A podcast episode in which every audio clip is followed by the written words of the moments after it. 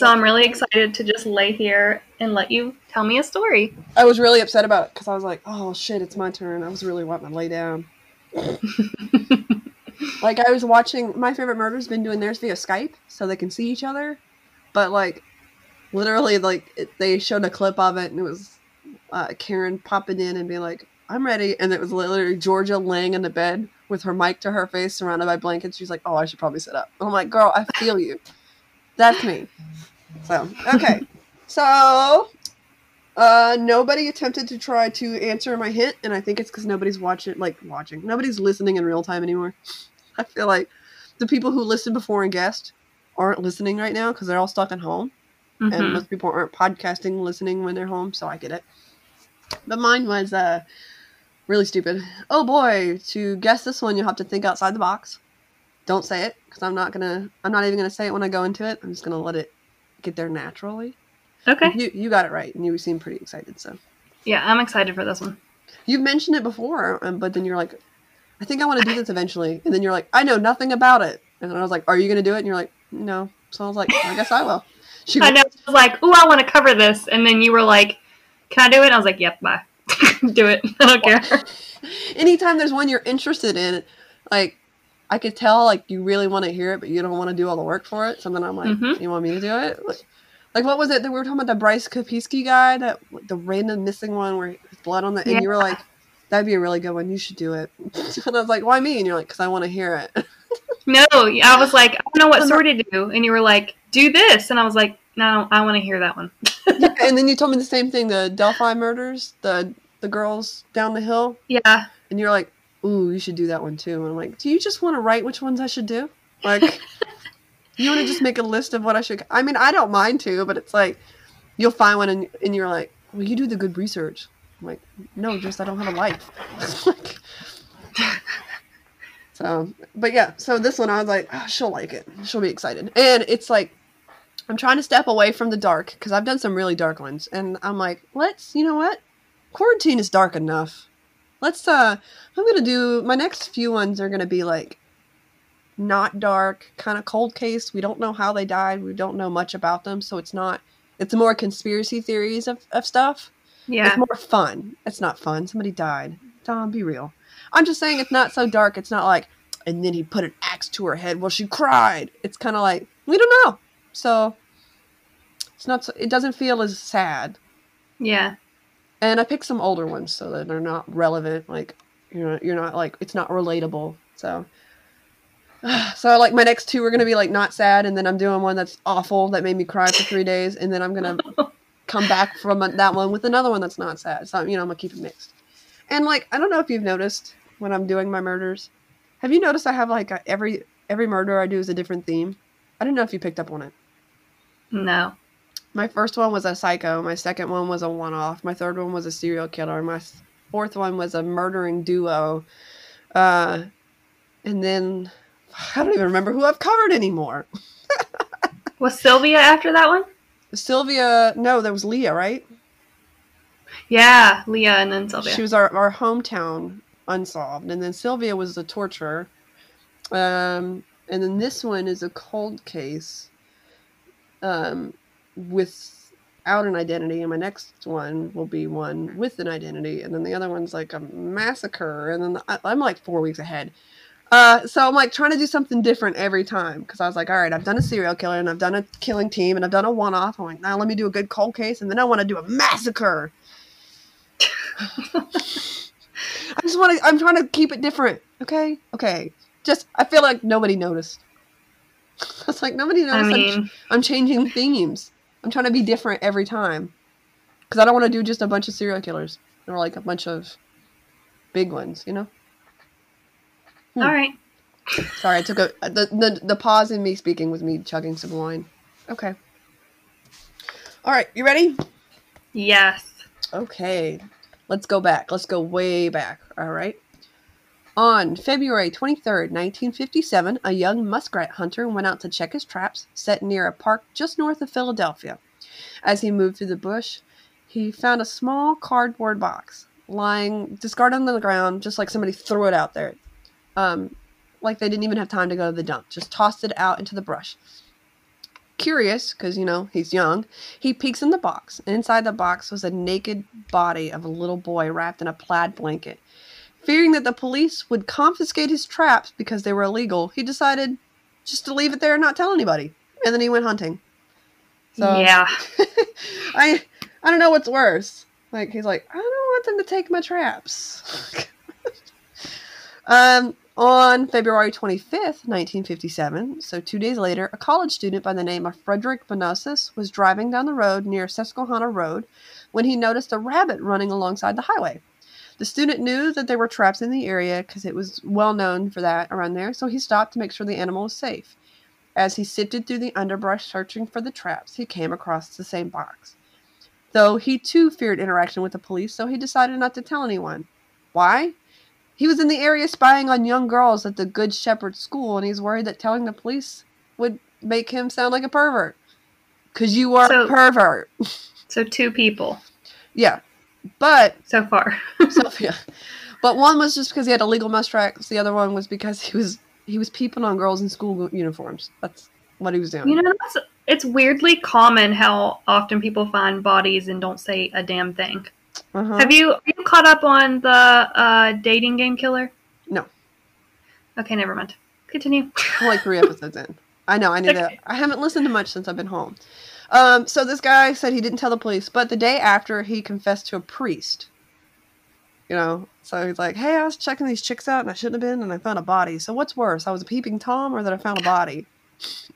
The priest is in the thing like, uh, holy shit. He's like, he's like, God can't help you now, hon. Okay. So the priest begged him, please go tell the cops. Do the right thing. So he did. He finally, days later, decided to go tell the cops. So it was a discarded baby bassinet cardboard box distributed by J.C. Penney, and it was now a makeshift coffin for the little boy. Uh, when they found him, they believed he was about four to six years old. Being that the boy was so young, the police had hoped that it, it would help identify him quickly because someone somewhere has had to be missing their child, right? I mean, you I would, mean, it- you would think. yeah. Unfortunately, once the body was removed from the box and examined, it became clear that it might not be the case. Dr. Joseph Spelman performed an autopsy on the child and noted the following. So, all of this is verbatim um, from the autopsy. So, when you hear words that I would never say, this is why.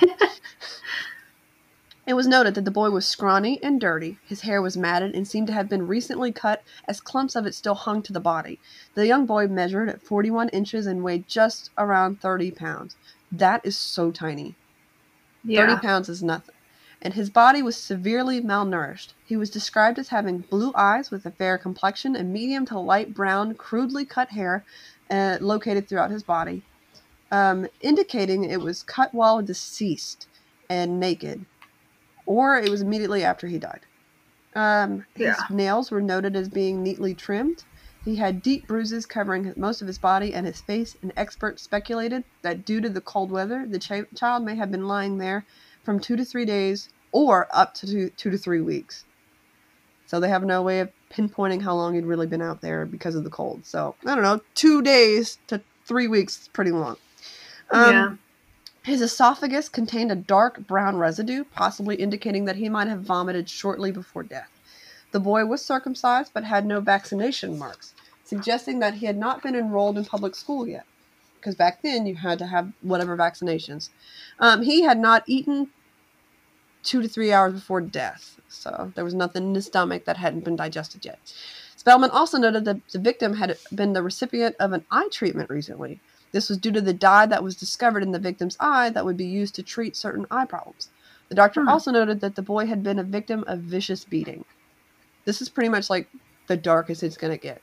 Um, so, yay. Uh, this was due to the amount of fresh bruising down the left hand side. Yay, it's not like Sylvia Likens. We don't have to go through that shit again. Yeah. I told Eric just to skip that episode.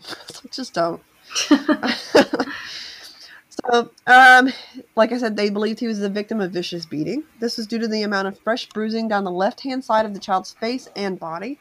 Older marks included like an L shaped scar on his chin, one inch sur- surgical scar on the left side of his chest, around a round irregular scar on his left elbow, and a well healed scar on his groin. But it looked like it was a hernia surgery, so nothing sexual happened. It- It's just a normal surgery, and then a scar on his left ankle that resembled a cut down incision used to expose veins for something as simple as a blood transfusion, which could have also been done during the hernia surgery. The final no- noteworthy detail from the report was that his hands and feet were wrinkled, in- indicating that he was submerged in water for an extended time before he died. Because did you know that your fingers don't shrivel after death? Hmm. Because that's a response.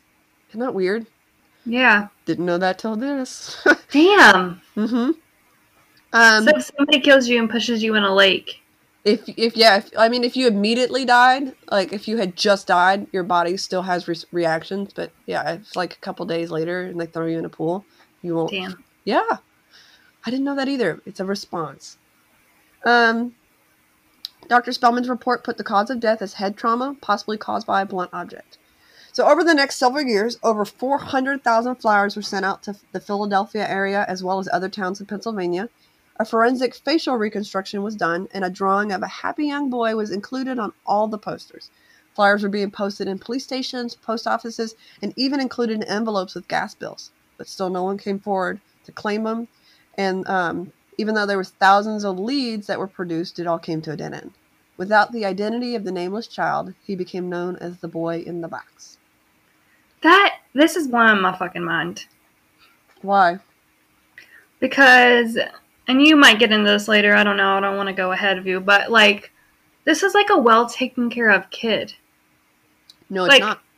This kid had surgery and eye exams and shit. Yeah, but I mean, the recent stuff didn't seem like he was taken care of. He was beaten before death, and somebody. I know care. that, but like before then, it's like this person, like they, somebody's family could afford for them to have like surgery and eye care. Yeah, maybe. And then at That's- one point, they just stopped some- caring. Nobody missing. I don't. Ugh. Ugh. We'll get into conspiracy theories that will mention why it made sense he was taken care of and then he wasn't. Um, Okay. The crime scene itself led to no answers, and no one was coming forward with anything helpful. So the police decided, let's focus on the box that he, he came in. Let's start there. So it was one of 12 sold by J.C. Penney store in Upper Darby. So that's, I mean, they only had to track down 12.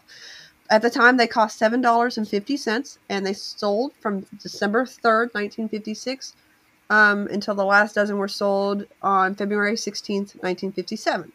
Records were not kept by the store, who had had all the bassinets at the time because they had a cash only policy because it was you know Mm. the 50s. Yeah. um, but with good police work, all but one were actually traced to the owners. Uh, unfortunately, it was a dead end. All the purchasers' kids were accounted for. So, yep. All didn't- but one. That one.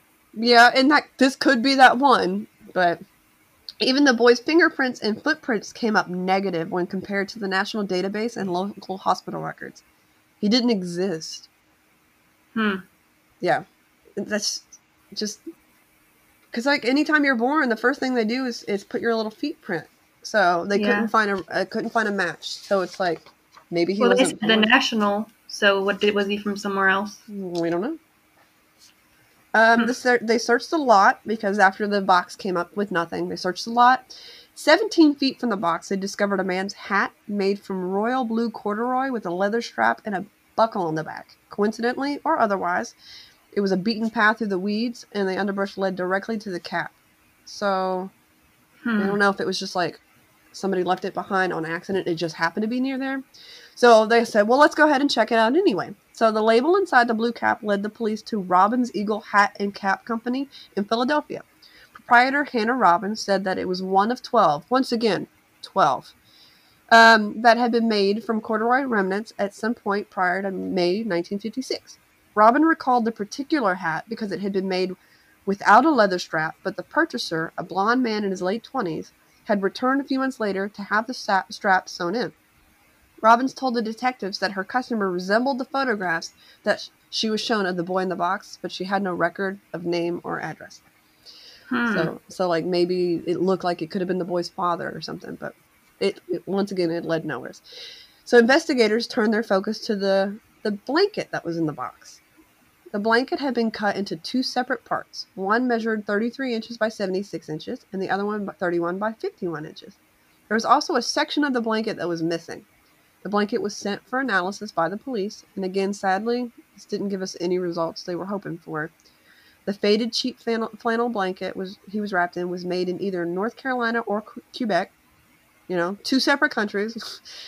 um, and it was mass produced and shipped to multiple locations, making it impossible to track down. So this led yeah. nowhere. Eventually, the boy's body was exhumed in 1998, and mitochondrial DNA was extracted from a tooth. Efforts are currently underway to link this child to a relative by scanning through the database, so familiar DNA. However, the mitochondrial DNA sequence is too small to produce a conclusive match to anyone. Another attempt was made in 2000, but once again, it was unsuccessful. Hmm. So that's literally all we have on him. That's it. So now all we have left is suspects and theories. You know how much I love conspiracy theories. Mm-hmm. All right. The first and most obvious suspect at the time was Frederick Bonus. You know the boy who was spying on the girls. Yeah. But he was questioned, and he even took a voluntary lie detector test, and he passed. So he's out. He was like the first one. The cops were like, "It's obviously this dude, right?" But then they're like, "No, it wasn't him." Um, the second theory was that he was an airman's kidnapped son. So I'm going to give you a little information about this. On October 31st, 1955, in Long Island, New York, Stephen Craig Damon, the son of an airman, was kidnapped from outside of a supermarket. He was just two months shy of the age of three. Stephen Damon fit the age of the boy in the box since they didn't know his actual age, and he actually shared several several similarities in appearance. Investigators thought that there was a possibility that the boys was the same person, so he decided they decided to look into it. Police were sent copies of the boy in the box's footprints to be analyzed and compared. The investigators also compared medical records and x-rays of the deceased child. After much testing, no matches were actually found. It was determined that Stephen Damon was not the boy in the box. Stephen Damon's disappearance was actually never solved. So in 2003, the police actually re examined the case, hoping maybe they made a mistake. But yeah. unfortunately, the 1960s investigation proved the same thing. Um, and so it was all the wrong conclusion. However, police had one more thing uh, to test to prove for once and for all. This time they had DNA. So police located Stephen Damon's sister, who was still alive, and through the advances of the DNA technology, the police were able to identify that her DNA did not match the boy in the box at all. So hmm. that theory is out. And till this day, the boy that was kidnapped in 1955 has never been found. Uh, so that's actually still a cold case. Um, so, like I said, they proved that he wasn't the kidnapped boy. So now we're going to move on to another one. It's called the foster home theory. In 1960, a medical examiner's office employee named Remington Bristow started his own investigation into the boy in the box. Bristow decided to contact a psychic based out of New Jersey named Florence Sternfeld. this doesn't make much sense. But he, yeah, he's like, I'm gonna get me a psychic because you know, I, like I believe in psychics. I just don't think that they ever really help in these kind of cases. Every time you hear it, it's like really vague stuff that you can find on the news, and you're like, well, I could have done that. But Bristow visited the psychic at her home, taking with him two staples from the J.C. Penney box that the boy was found in. Just two staples, and he handed it to her. So Florence told Bristow to look for a large house that contained a log cabin on the property. So, after searching the Fox Chase area of Bristow, uh, sorry, Fox Chase area, Bristow eventually actually located a house loosely matching the description. The house Bristow had found belonged to Arthur and Catherine Nicoletti. Catherine's daughter from a previous marriage, Anna Marie, also lived in the home with them. It's important you should remember that.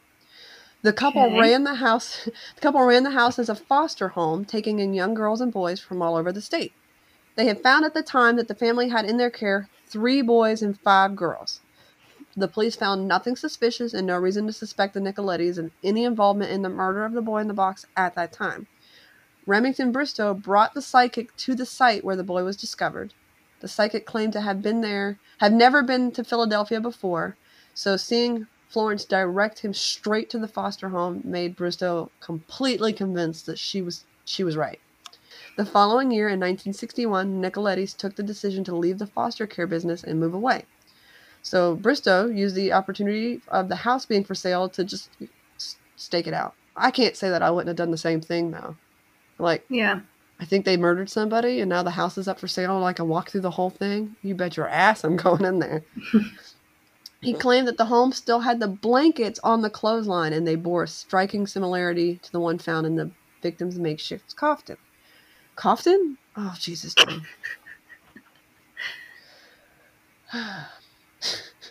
okay. I drank too much. Bristow also discovered a bassinet that he believed to be identical to the one sold at J.C. Penney and might have been the one they never tracked down. Bristow theorized that, no, sorry, he was now convinced they murdered this kid based off of very loose evidence. But he's he's like an armchair detective. This guy just decided one day he was going to solve a murder. Yeah. Bristow theorized that the boy was the son of Arthur Nicoletti's stepdaughter, Anna Marie. Hmm. So he thought that Anna Marie was trying to hide a kid, and it wasn't actually one of the foster children. Bristow believed the boy's death may have also been a result of an accident that they covered up by just dumping the body. Police found nothing which could link the boy to the Nicolettis. They kept telling him, you need to stop. And that everything was merely circumstantial, and you need to leave this poor family alone. Over the years, Bristow remained adamant that that family were the, involved in the boy's death. Though years later, he tried to get the police to reinvestigate them, but the police were done spending time on this theory. They were just wasting time and money. So Bristow even went as far as contacting Arthur and asking him to take a lie detector. The guy said, "No, fuck you." it's like, who are you? Yeah. oh so- my gosh. the strange man's calling you, like, "Would you take a lie detector?" It's like, uh, okay, psycho. Um, in 1989, Bristow had new hope. Whilst going over the old police records, he discovered the police had never actually interviewed the doctor that the foster home you had used for the children there. But Bristow discovered that the doctor had since died, so he tracked down the doctor's grieving wife because you know he's okay. I get wanting to investigate stuff, but at the point where you're harassing people, he's, you know, no. Um, He's, he, so he just got a hair up his ass one day and was like, Yeah. I'm going to solve this shit. Yep. Huh. Yeah, he's essentially us, but he's more committed. We were like, let's solve a murder one day, and they were like, yeah, that's so much work. um, so he dra- tracked down the doctor's wife, hoping to find maybe she had some medical records. Fortunately, he was out of luck. The wife explained that she had burned all the files years after when her husband died. Why? Hmm. Yeah, I mean, I get it. Everything that's happening around this is very suspicious, which probably just makes this guy even more crazy about it. Because he's like, how weird is all this? Um, four years later, in 1993, Bristow himself died. Up until the day he died, Reginald Bristow never doubted that the foster family had been involved in the accident or death of the boy in the box. All right. In 1998, the investigation into the boy in the box case was reopened because you remember this guy died in 1993. So, Detective Tom Augustine was asked to follow up and reinvestigate the foster home lead to see if maybe there was anything into it. Because obviously this Bristow guy was dead set, so they're like, maybe. So, uh, the detective went to interview Arthur Nicoletti. And do you remember Anna Marie? I said, remember her? That was the stepdaughter. Yeah. So, um, the detective went to interview Aunt, Arthur and Anna Marie. Anna Marie at this point was no longer Arthur's stepdaughter. He, she was now his wife. Yeah. If the shit doesn't get crazier, so this, her mother had passed away, and she married him almost right after. Oh my gosh. um, the couple was interviewed by Detective Augustine and several members of the Vidocq Society. I never thought to even look that up. So, um, during the interview, enough information was given to left left Detective Augustine with the firm belief that the Foster family once again had no involvement in the murder case. They also used DNA later to prove that Anna was not the mom. How the guy thought maybe Bristow thought the mom was Anna and she just tried to hide the body. Yeah. Well, they proved that she wasn't related to him anyway. The investigation into the Nicoletti family was finally deemed closed for all, uh, for good and all, whatever, and they had no further reason to investigate them. So finally, that's over for them. Now here's my weird. yeah, th- their families. Yeah, I don't know. You just you marry your stepdaughter because your wife dies. okay. Well, and there's so much circumstantial like weirdness. Yeah. yeah. Or it could have been all in Bristow's head. I mean, he could have saw a bassinet, Yeah. and back then all bassinets probably looked very similar. So I, I don't know. And then he's like, a blanket that looks kind of like this blanket. Well, I mean, it's a plaid blanket. It's not that hard. I feel like he made more out of it. This one, I'm about to tell you the, the final theory. This one's my favorite, and this one's insane. So, all right. Ooh. I'm getting adjusted, right? I'm getting ready, cracking my back real quick. All right, let's get into it. Yeah. this one is the story of M, just the letter M. In 2002, investigators were contacted by an Ohio psychiatrist who had said her client had information that she wished to share.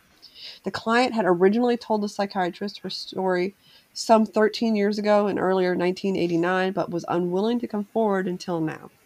The client, who had become known as just M, so we'll never hear her name, claimed that the boy's parents from the boy in the box had sold him to her mother in 1954. M said that her mother was both physically and sexually abusive towards the boy for over two years. Oh my god. But that would make sense of why he was taken care of and had surgeries and then no longer was taken care of because he, he was with his parent family and then he was bought. Well, why would you sell your kid? I don't fucking know. Like, I'm not saying they were good parents. I'm just saying they took him to get surgeries.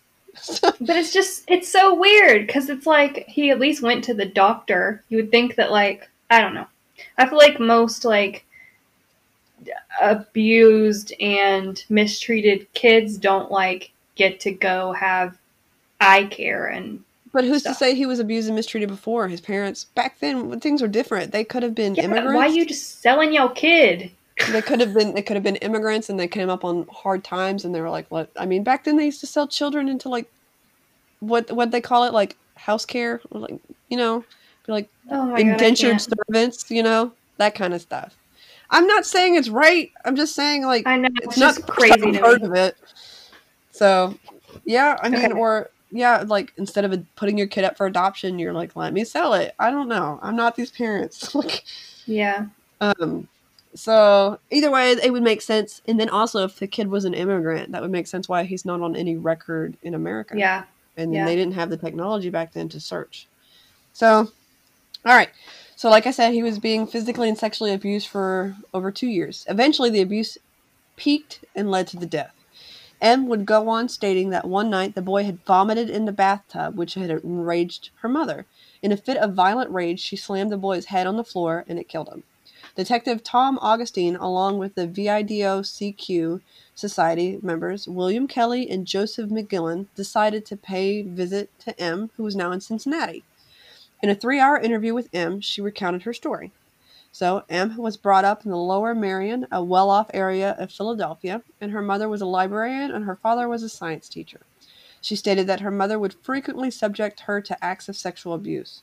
When M was over 10 years old, she said her mother drove them both to a house. At the house, um, M's mother handed over an envelope in exchange for a frail looking young boy.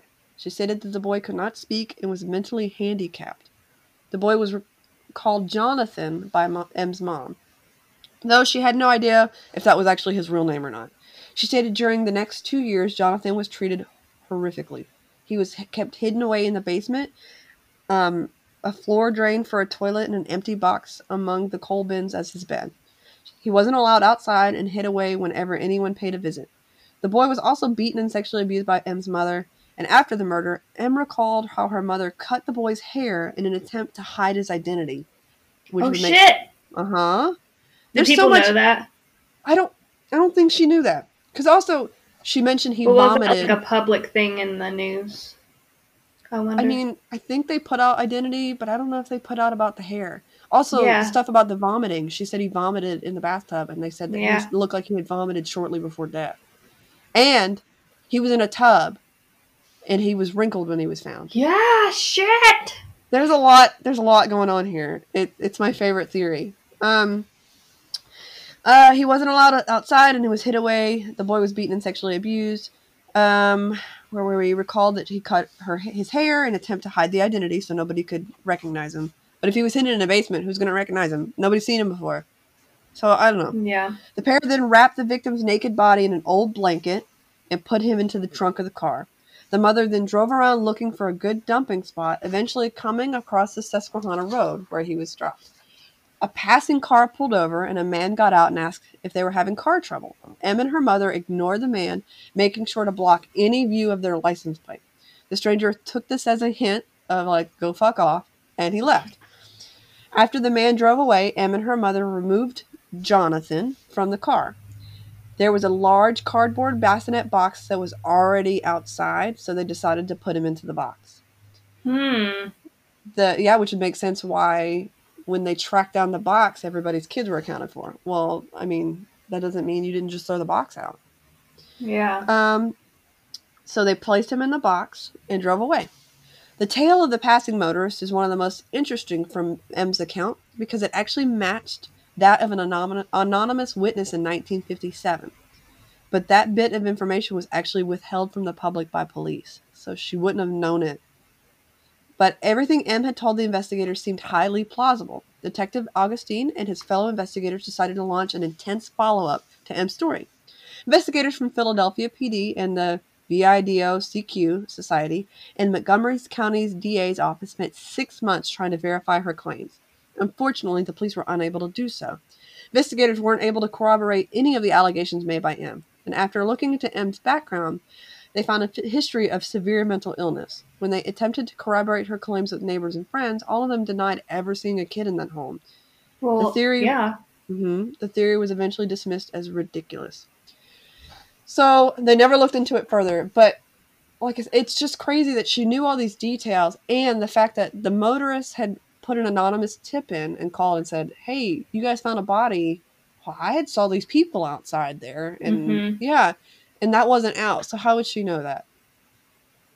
Yeah, and no shit, she has mental health issues. She's yeah, had to live with this her whole life and all the abuse. they just let it go. They're just like, all right, she's crazy. That's not fair. Just because she had mental issues doesn't mean that she was lying or making it up. They just assumed that she was insane and that was enough for them. It's awful because her story seems so spooky fitting. You know what I mean? Like, yeah. It, it, it accounted for the vomiting, the cutting of the hair, the abuse. Um, The pruny fingers. yeah, the pretty fingers, the fact that nobody knew who he was because he was hidden in Hmm. a basement. Mm-hmm. Yeah, just How do it. we how do we even know about the guy with the traps at the beginning? Did he like come forward later and say that he saw? I, yeah, I, I think that's what happened. There wasn't much information about him, but I think like either later he came forward and said what had happened, or they were interviewing people in the area and said, you know, hey, we did see this boy, and they tracked him down, but he was like a child, so obviously he didn't murder the kid. I mean, So- you never know. Um, I, I, I mean, Mary Bell was not murdering people when she was like nine, so Yeah. But yeah, I mean, I guess somehow they somebody saw him, somebody had to, or later in life he came forward when he was older. But all right, so These cases where it's like kids and nobody knows who they are always freak me out. how do you just, yeah, how does a kid just never exist? You know what I Yeah. mean? Nobody there's- him. A bunch of these. There was also some other like little theories that I didn't go into because there was really no detail. Like one of them was nobody knew who it was because it was a boy being passed off as a girl, and that's why they hurry up and cut his hair. Um, but why? Like there was nothing to it other than like, well, maybe it was just speculation. Maybe they were passing him off as a girl because he was kidnapped, and then, you know, they cut his hair to make him look like a boy again because nobody would recognize him as a boy or other ones were like he might have been an immigrant and then his parents came to america and then dumped him here um, which is why he doesn't have a record to match his feet print uh, Yeah. There's just so much the m story is the one that i'm like i feel like this has got to be right but we'll never know because by now she's dead so Yeah. yeah but they just discounted her story because she had mental issues so like well shit if that's the case nobody should ever believe anything i say Oh god. But I'm just saying, like, they just blew her off. So, all right. That shit is see. crazy. Uh, yeah, that's an insane one. So, we're almost done. This one's not that long. In 1957, the boy was buried in a potter's field next to Mechanicsville and Dunks Ferry Road. The tombstone simply read, Heavenly Father, Fa- uh, Father, okay, Heavenly Father, Heavenly Father, bless this unknown boy. On November 11th, 1998, he was when he was uh, exhumed for the DNA. He was reburied at Ivy Hill Cemetery in Cedarbrook, Philadelphia, which um, had actually donated a large plot to him. The coffin, headstone, and the funeral service were also donated by the son of the man who originally buried him in 1957.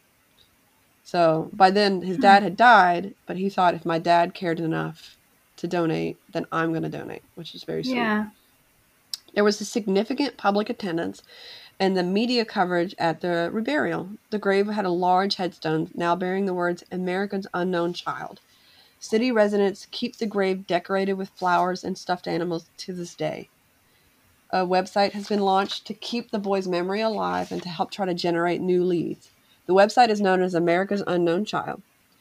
It has now been 63 years, and the police have stated that most likely it's never going to be solved because if it would have been solved, it would have been solved in the first 15 years. And it's getting hard due to the fact that all the witnesses and inve- original investigators have all passed or are passing. The Yeah. success of familial DNA in the Golden State Killers case has brought back new hope, um, hoping that maybe this might actually solve the case finally after 63 years. My sources for this were um, America's Hauntings, The Boy in the Box, Wikipedia, talkmurder.com, theboyinthebox.com, and an article on unsolvedcasebook.com called simply The Boy in the Box. And uh, that is the story of the unknown boy in the box. Well, that was awesome. I'm excited because it wasn't that dark. Like, I mean, don't get me wrong, it was dark, but it wasn't like as bad as some of the ones I've done. Like, we didn't have to sit here and listen to somebody be murdered, so that was nice. but it was fun. I like conspiracy theories. The the M Yeah. one gets me.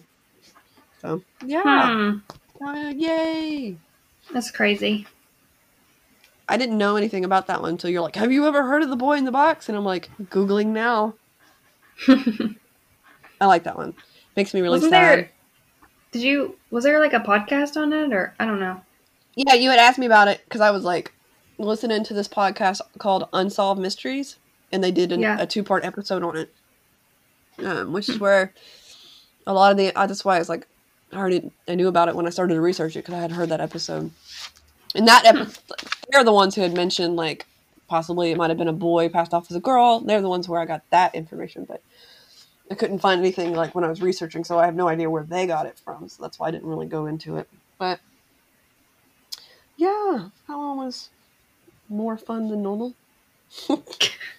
Not to say the other ones were fun, but yeah, that one was cool. I really like that one. And it's like one of my friends when we had posted a thing once where like give us suggestions. My friend was like, I know this really cool one I did a dissertation on in, in college. It's called The Boy in the Box, and it's like this huge unsolved and blah blah blah. And I was like, literally, I was researching it the moment she sent that to me, Hmm. and I was like, oh my god. And she's like, what? And then I take a screenshot of my computer, and she's like, holy crap! And I was like, yeah, I'm already doing it, bitch.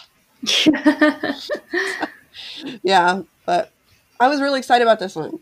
I was really excited about this one. I was like, this one's cool. This one's out there. Now, I'm doing another one that's similar to this one in quite a few weeks, and I cannot wait. hmm. Yeah, I'm so ex- the other one is like I'm so excited to do. I love conspiracy theory ones, like when they like can't solve it and they just come up with wacky shit, and I'm always here for it. Yeah.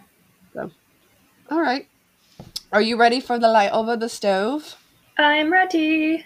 or what we call it in Louisiana, lagniappe? Oh my god, I can't with you. It's French for a little something extra. Okay, whatever. All right, let me pull this up.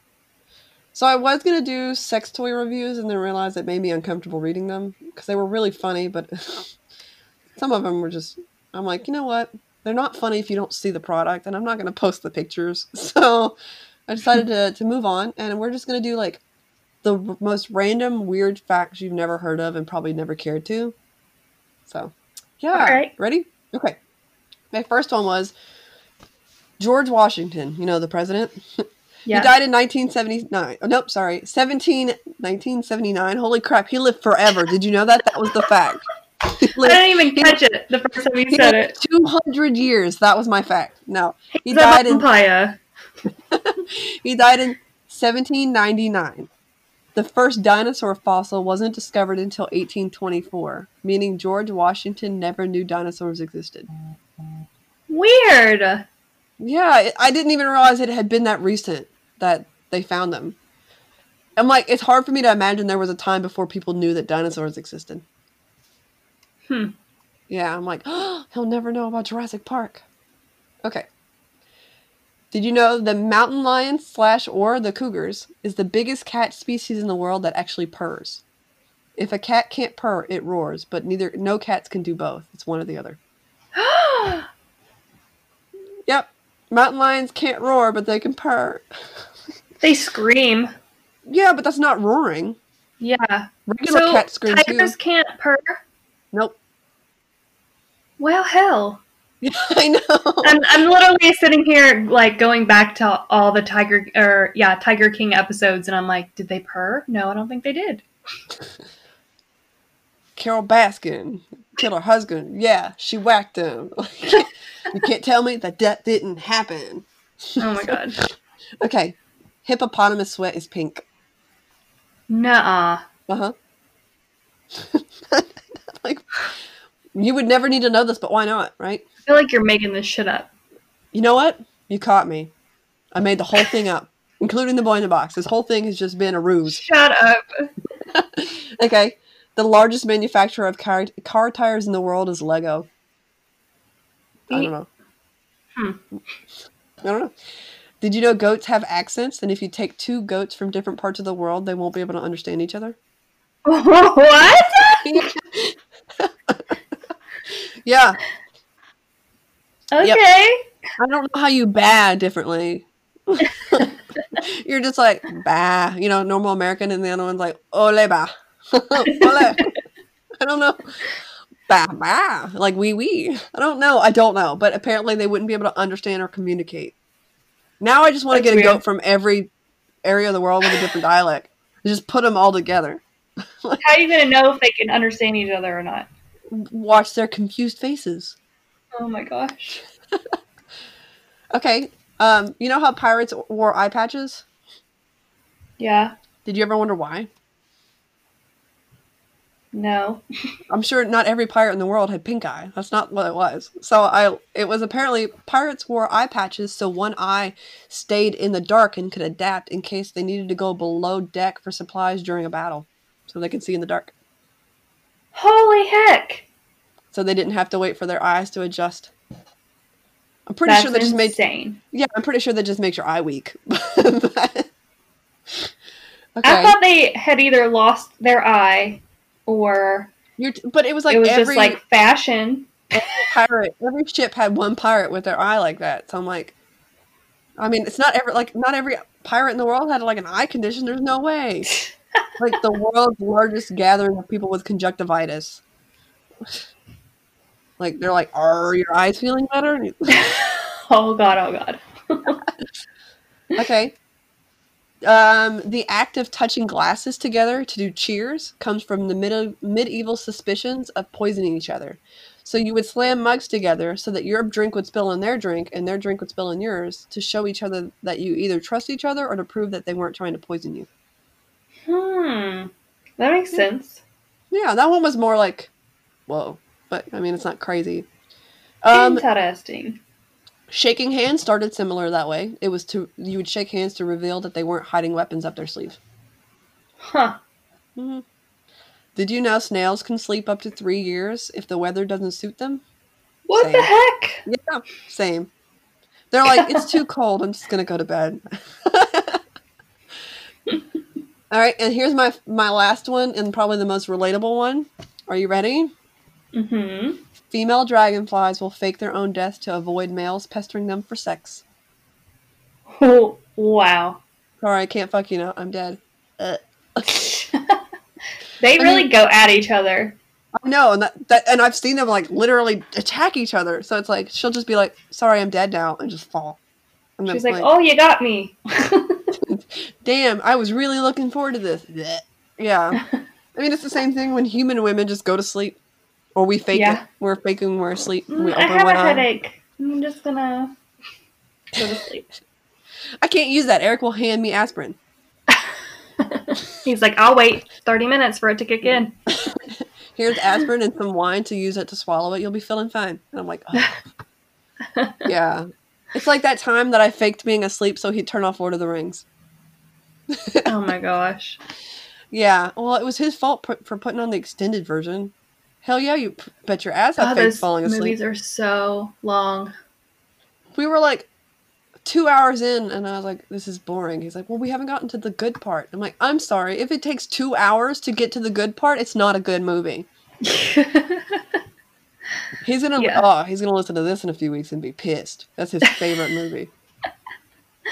Oh Forever, my, gosh. name in his phone was my precious. It drove me nuts. Yeah, yeah. So I pretended to fall asleep so he'd turn it off. it worked. He turned it off, and then I was like, "Oh, is the movie over? I'm up now. Oh, oh, we should watch something else then."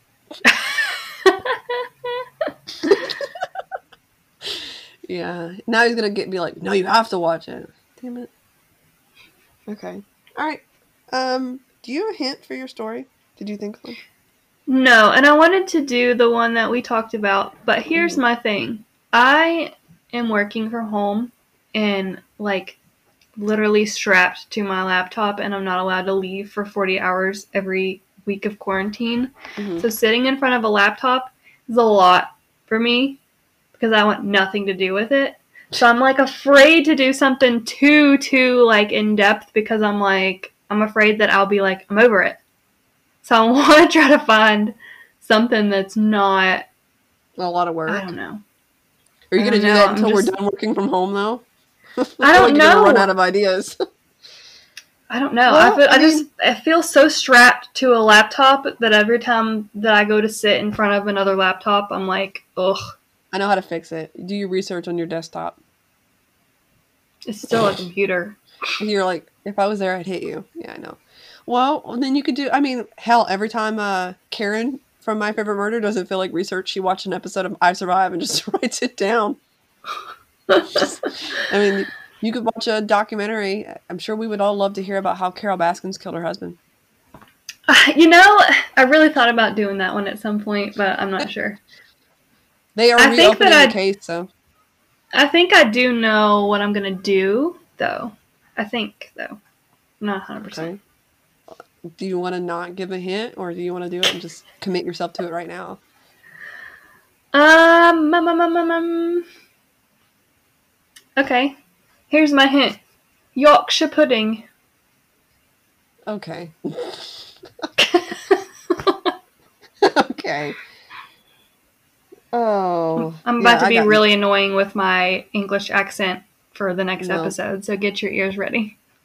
Do you remember our old coworker who tried to do one and just made it Australian? She'd be like, Oh "You're yeah. from England, I mate."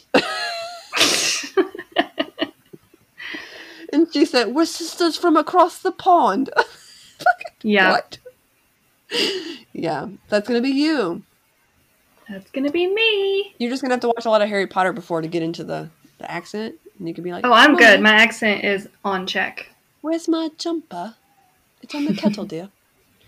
I heard a funny joke about Okay. in people in Europe. Somebody says Americans will be like, I'm American, and British will always say, Well, I'm British. And somebody's like, Do they just not know tea exist? And somebody's like, They exist. They just hide it from the Americans because we know what happened last time you found our tea. Ah, haha. Ah, that's not funny. Okay. well, and I mean, hey, if you really don't want to do a lot of research, you can always pick one that has like a Netflix documentary on it and just watch it. Nah, just I'll do it. I just am. s- I, I don't know. We'll see. okay. I'm a couple ahead, but I'll tell you, I'm working on one right now. Go away. Okay, hold on. Normally, I try to do, I try to do like a story a week, even though I do a story like we tell one once every two weeks technically. That way, I'm ahead and keep staying ahead. But the one I'm working on right now is so much research that I've been working on it for two and a half weeks and I'm still not done. Like I've been Hmm. committing 45 minutes a day to it.